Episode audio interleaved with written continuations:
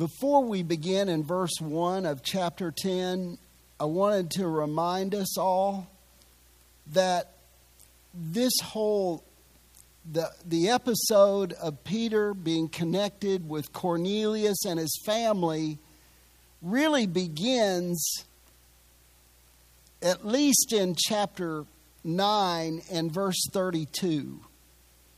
Because this is where Peter is traveling. If you look at that verse, you know, we already have a pretty uh, lengthy uh, passage of Scripture before us in chapter 10. Why would we extend it going back? Well, just as a reminder, the Bible says now, as Peter was traveling through all those regions, he came down also to the saints who lived at Lydda.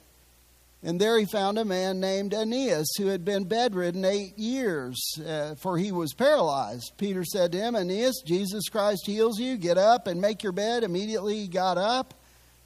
And all who lived at Lydda and Sharon saw him, and they turned to the Lord. And then, verse 36 Now in Joppa there was a disciple named Tabitha which translated in Greek is called Dorcas. This woman was abounding with deeds of kindness and charity, which she continually did. And it happened at that time that she fell sick and died. And when they had washed her body, they laid it in an upper room. Since Lydda was near Joppa, the disciples, having heard that Peter was there, sent two men to him, imploring him, Do not delay in coming to us. So Peter arose and went with them. And when he arrived, they brought him into the upper room, and all the widows stood beside him, weeping and showing all the tunics and garments that Dorcas used to make while she was with them. But Peter sent them all out and knelt down and prayed, and turning to the body, he said, Tabitha, rise. And she opened her eyes. And when she saw Peter, she sat up, and he gave her his hand and raised her up. And calling the saints and widows, he presented her alive. It became known all over Joppa, I guess. and many believed in the Lord. And Peter stayed many days in Joppa with a tanner named Simon. So that's where the story picks up in chapter 10 is Peter is in Joppa staying with Simon the tanner. And this is really the first point. I've got five points tonight. Um, we're going to go with alliteration. The first point is the divine arrangement. Can you see God orchestrating all of this? And it just gets better because we're going to have Cornelius praying and God answering his prayer, and Peter submissive to the will of God, and God just working and orchestrating Peter's meeting with Cornelius in Caesarea. And if you need to know anything about Caesarea, just say it like this Caesarea. That's all you need to know. It was really Roman. And, uh, and this is, you know, this is God setting things up. Has, has God ever set you up? He does this all the time. I think he enjoys it. Just setting things up. He loves to arrange things when we don't even we don't even really understand why did that happen? I mean, do you think you think possibly Peter thought Joppa was the end of the road for him? Well, not so fast. God's got a plan and God's got another appointment. There it is. That's point number two. We're already into point number two. So we have the divine arrangement and the divine appointment. God's going to begin working this out. Let's begin there in verse one, and we'll we'll just read and comment as we go. We'll see how far we can fly tonight. Now, there was a man at Caesarea named Cornelius. He's a centurion.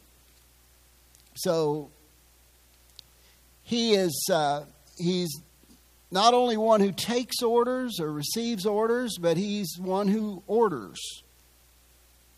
Um, centurions were thoughtful, people. You had to be a thoughtful person. You weren't just a bloodthirsty person in that position. You had to be thoughtful and you had to have uh, somewhat of a calming influence.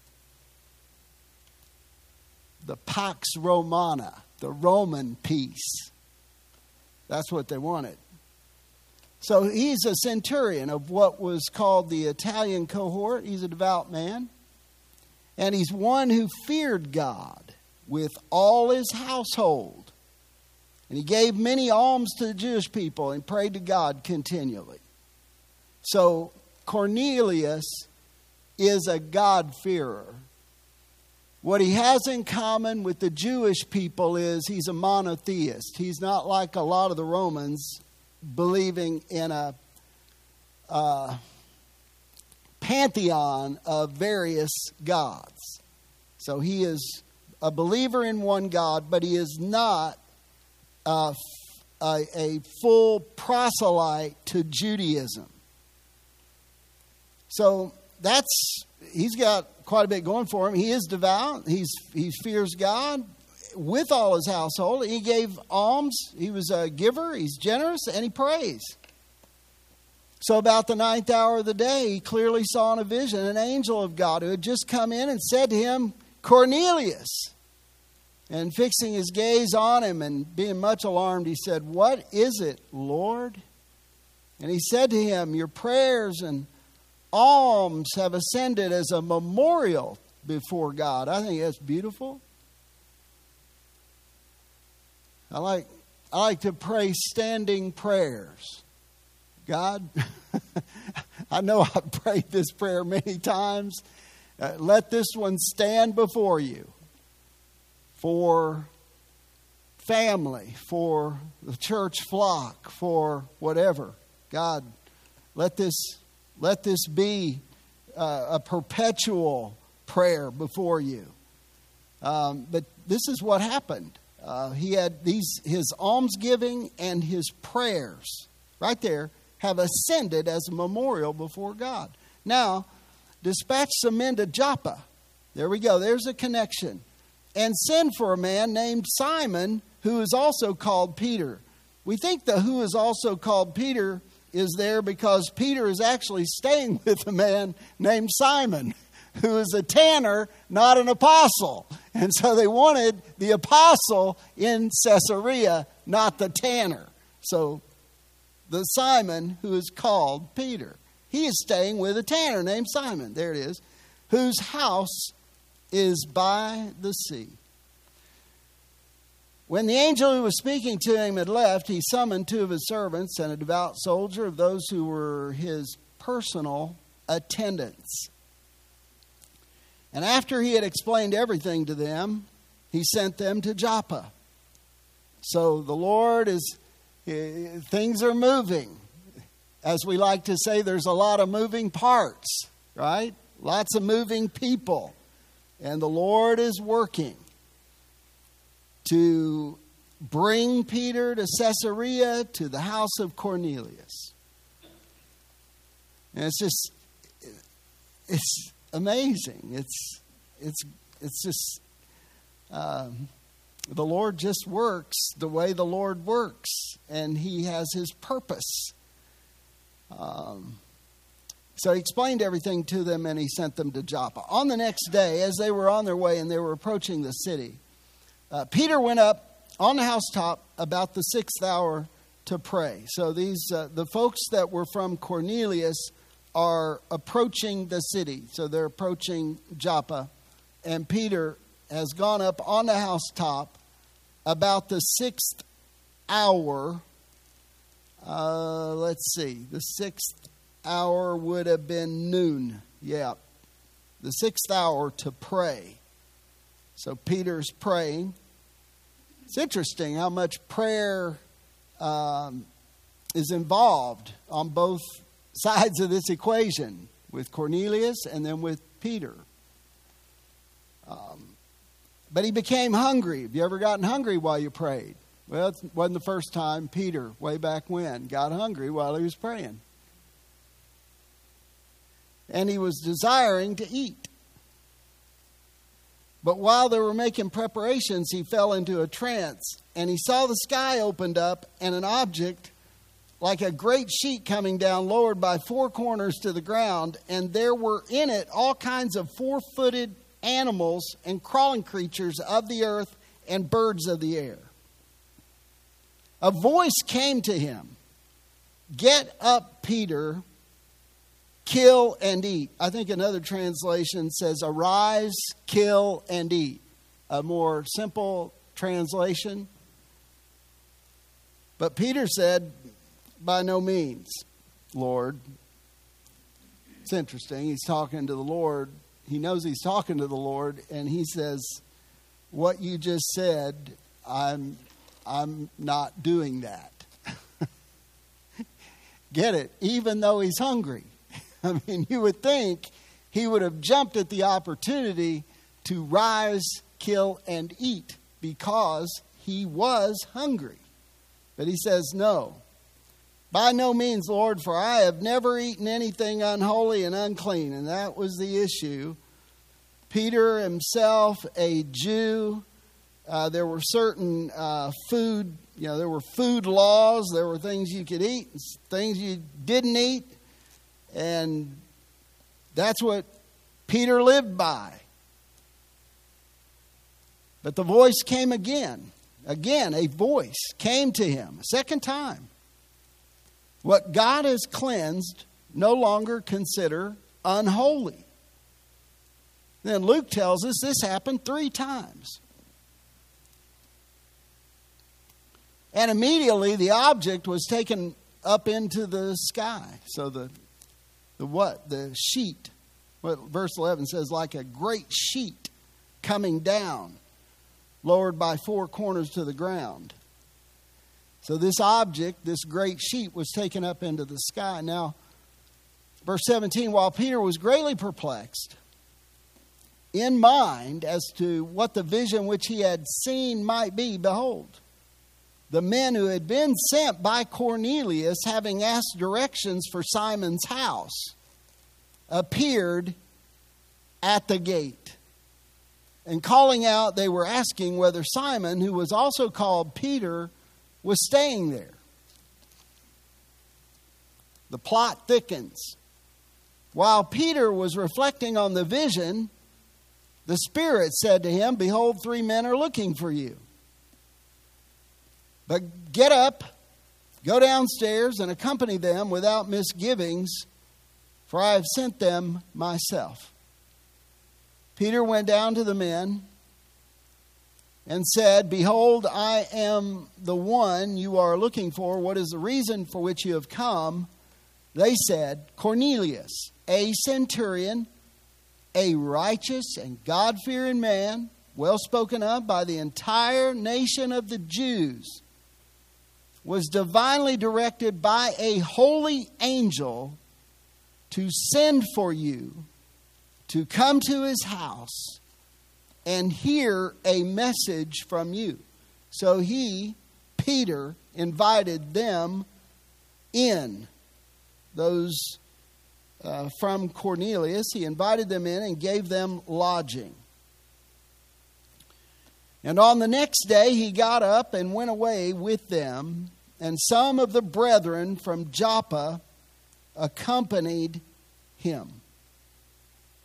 On the following day he entered Caesarea. Now, Cornelius was waiting for them and had called together his relatives and close friends. So, all of this is a divine arrangement leading to a divine appointment.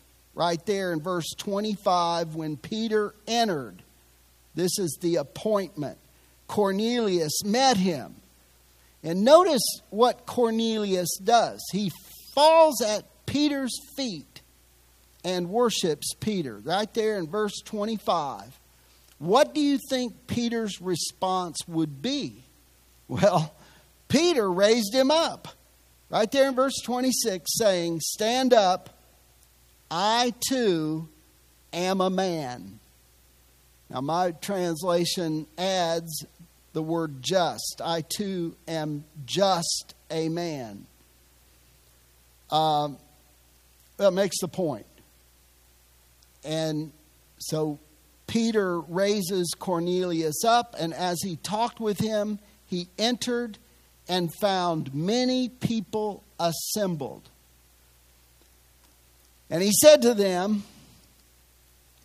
You yourselves know how unlawful it is for a man who is a Jew to associate with a foreigner or to visit him.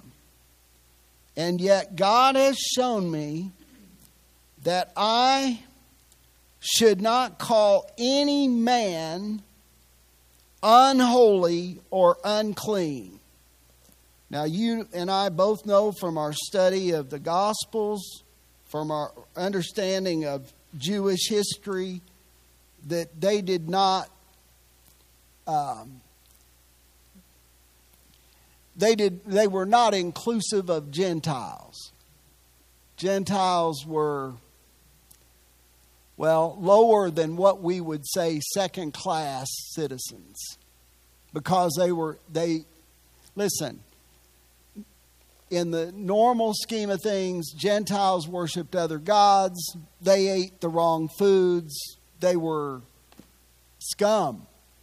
It's just the viewpoint. But Peter, God has worked in Peter's life. God is helping Peter. God is arranging this meeting.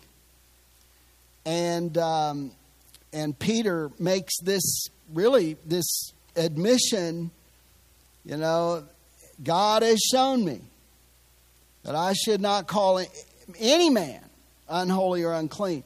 That is why I came without even raising any objection when I was sent for. You know, Peter didn't, you know, Peter did not rise, kill, and eat at that at that time, he was having this little discussion there with the Lord, but he doesn't he doesn't really hesitate to go with the, the men, the people that Cornelius had sent. And then he says, I didn't raise any objection when I was sent for, so I ask for what reason you have sent for me.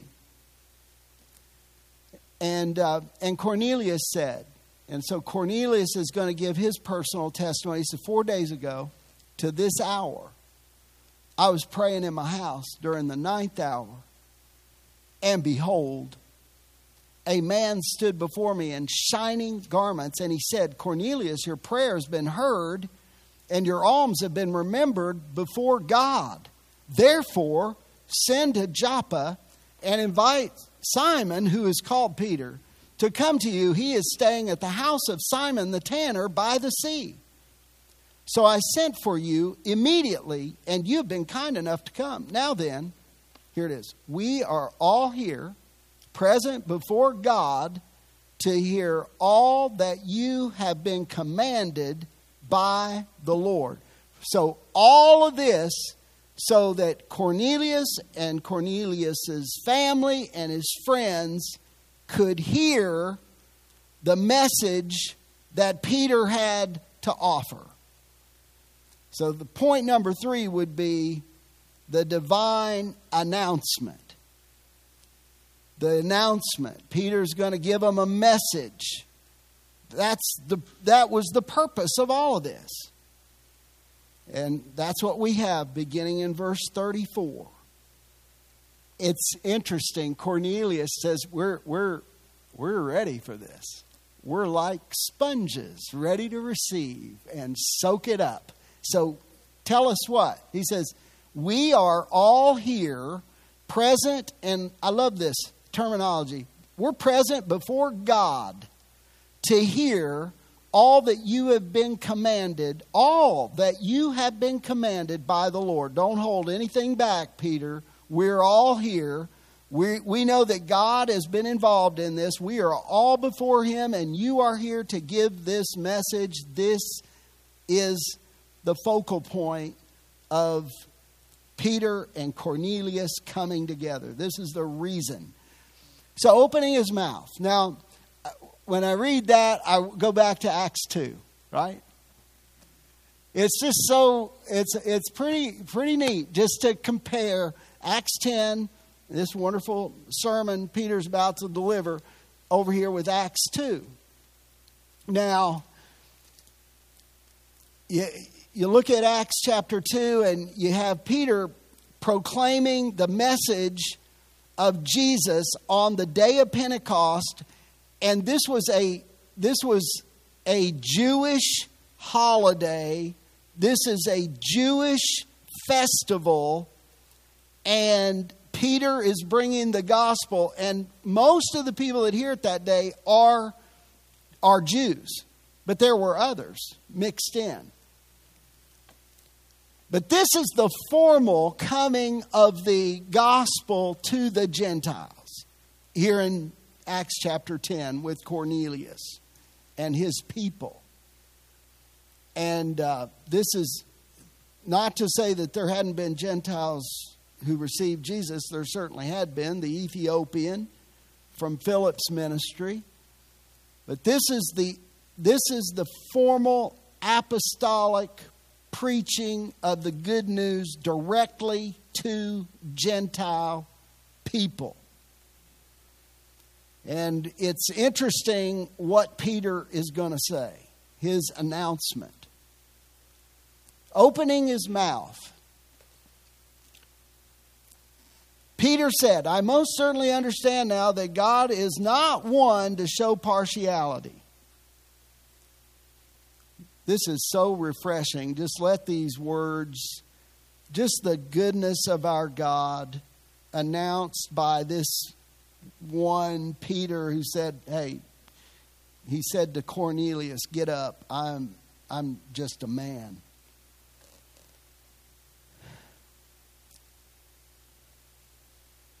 But in every nation, think of all those nations out there in every one of them. The man who fears him and does what is right is welcome to him. The word which he sent to the sons of Israel, preaching peace through Jesus Christ, he is Lord of all.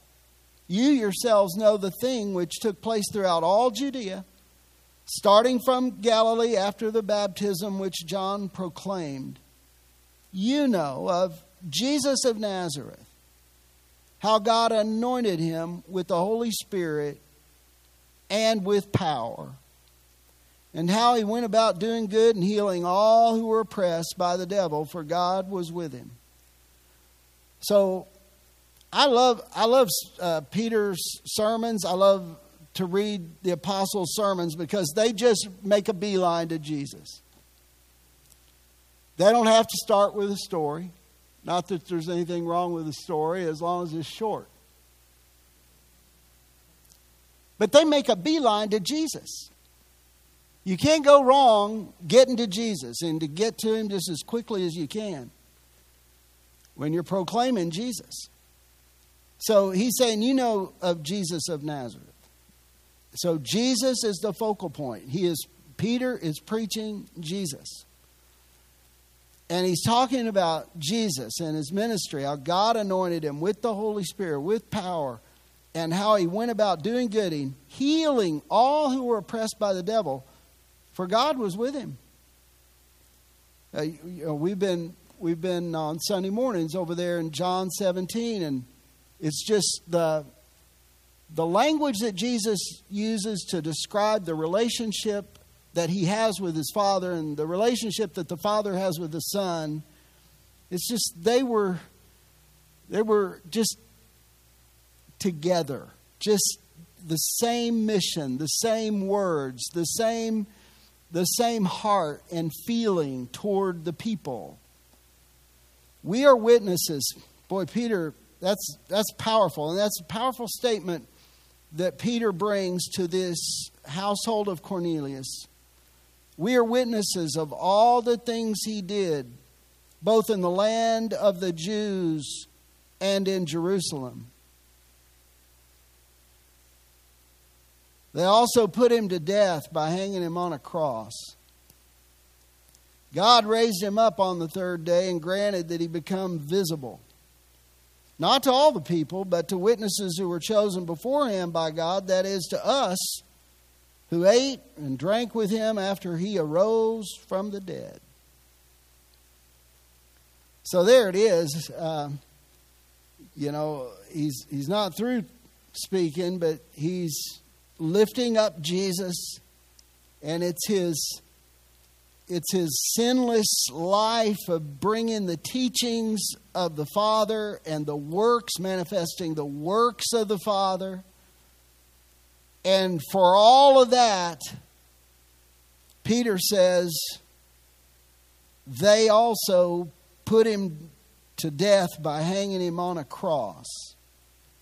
And then, without missing a beat, there in verse 40, God raised him up on the third day and granted that he become visible. So he was raised up, God raised him up, and then he appeared. He became visible to, to others on various occasions, to the disciples. He says, not to all the people, but to witnesses who were chosen beforehand by God. That is, to us who ate and drank with him after he arose from the dead. After he arose from the dead, he ate and drank. I love that. Remember the breakfast on the beach? He's eating with them, he's drinking with them. Um, and he ordered us to preach to the people and solemnly to testify that this is the one who has been appointed by God as what? He is the judge of the living and the dead. Reminds me of that wonderful verse there in John 17 where Jesus says, The Father has given me all authority over all flesh. Jesus is the judge of the living and the dead, and Peter makes it known. Yes, Jesus did powerful works manifesting the Father. Uh, yes, Jesus was crucified, dead, and buried, and God raised him from the dead, and, G- and Jesus uh, appeared uh, post resurrection to others. And this Jesus is the one, right there, who has been appointed by God as judge of the living and the dead. Of him, all the prophets bear witness that through his name, all the prophets, do you get, catch that? All the prophets, of him, of Jesus, all the prophets bear witness uh, we started out in Jeremiah. Jeremiah said he's the uh, he's our righteousness. That he's the shoot from the stump of Jesse. He's our righteousness. That through his name, everyone who believes in him receives forgiveness of sins. Everyone who believes in him receives forgiveness of sins. Jew, Gentile, whatever nation, one is from, whatever ethnicity, whoever believes in him receives forgiveness of sins. This is what Peter is proclaiming there to Cornelius and his household. While Peter was still speaking these words, the Holy Spirit fell upon all those who were listening to the message. All the circumcised believers who came with Peter were amazed. Sounds like his fellow Jews. Why were they amazed? Well, he tells us because the gift of the Holy Spirit had been poured out on the Gentiles also. So here we have not only the divine announcement, but we have the divine accompaniment of that announcement the gift of the Holy Spirit poured out on the Gentiles just as the Holy Spirit had been poured out on the Jews. Uh, the rule is that the Holy Spirit is given to those who believe. Verse 46 For they were hearing them speaking with tongues and exalting God. Then Peter answered, Surely no one can refuse the water for these to be baptized who have received the Holy Spirit just as we did. Can he? And he ordered them to be baptized in the name of Jesus Christ, and they asked him to stay on for a few days. And the last point is the, is the amazement that the gift of the Holy Spirit had been poured out on the Gentiles as well. So encouraging because of what it means for most, if not all of us in this room. That God doesn't show partiality and that that good news is good news to you tonight as well as to me. And it can be good news for those who don't know Jesus as we boldly bring them the testimony of Christ. Father in heaven, thank you for this. Thank you for Cornelius. Thank you for Peter. Thank you for all who were involved, and thank you for your good work of grace and mercy in arranging the gospel being presented to the Gentiles and the reception of the good news of Jesus. Father, continue to work in our hearts. Lord, continue your work in this community and go with us tonight as we go our separate ways.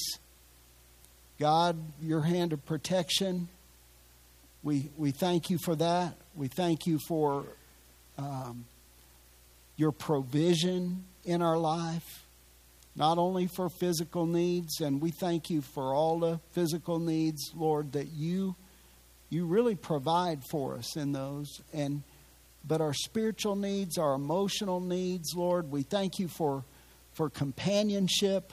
We thank you for friendship. We thank you for this local body of brothers and sisters in Christ. And we pray these things in Jesus' name. Amen.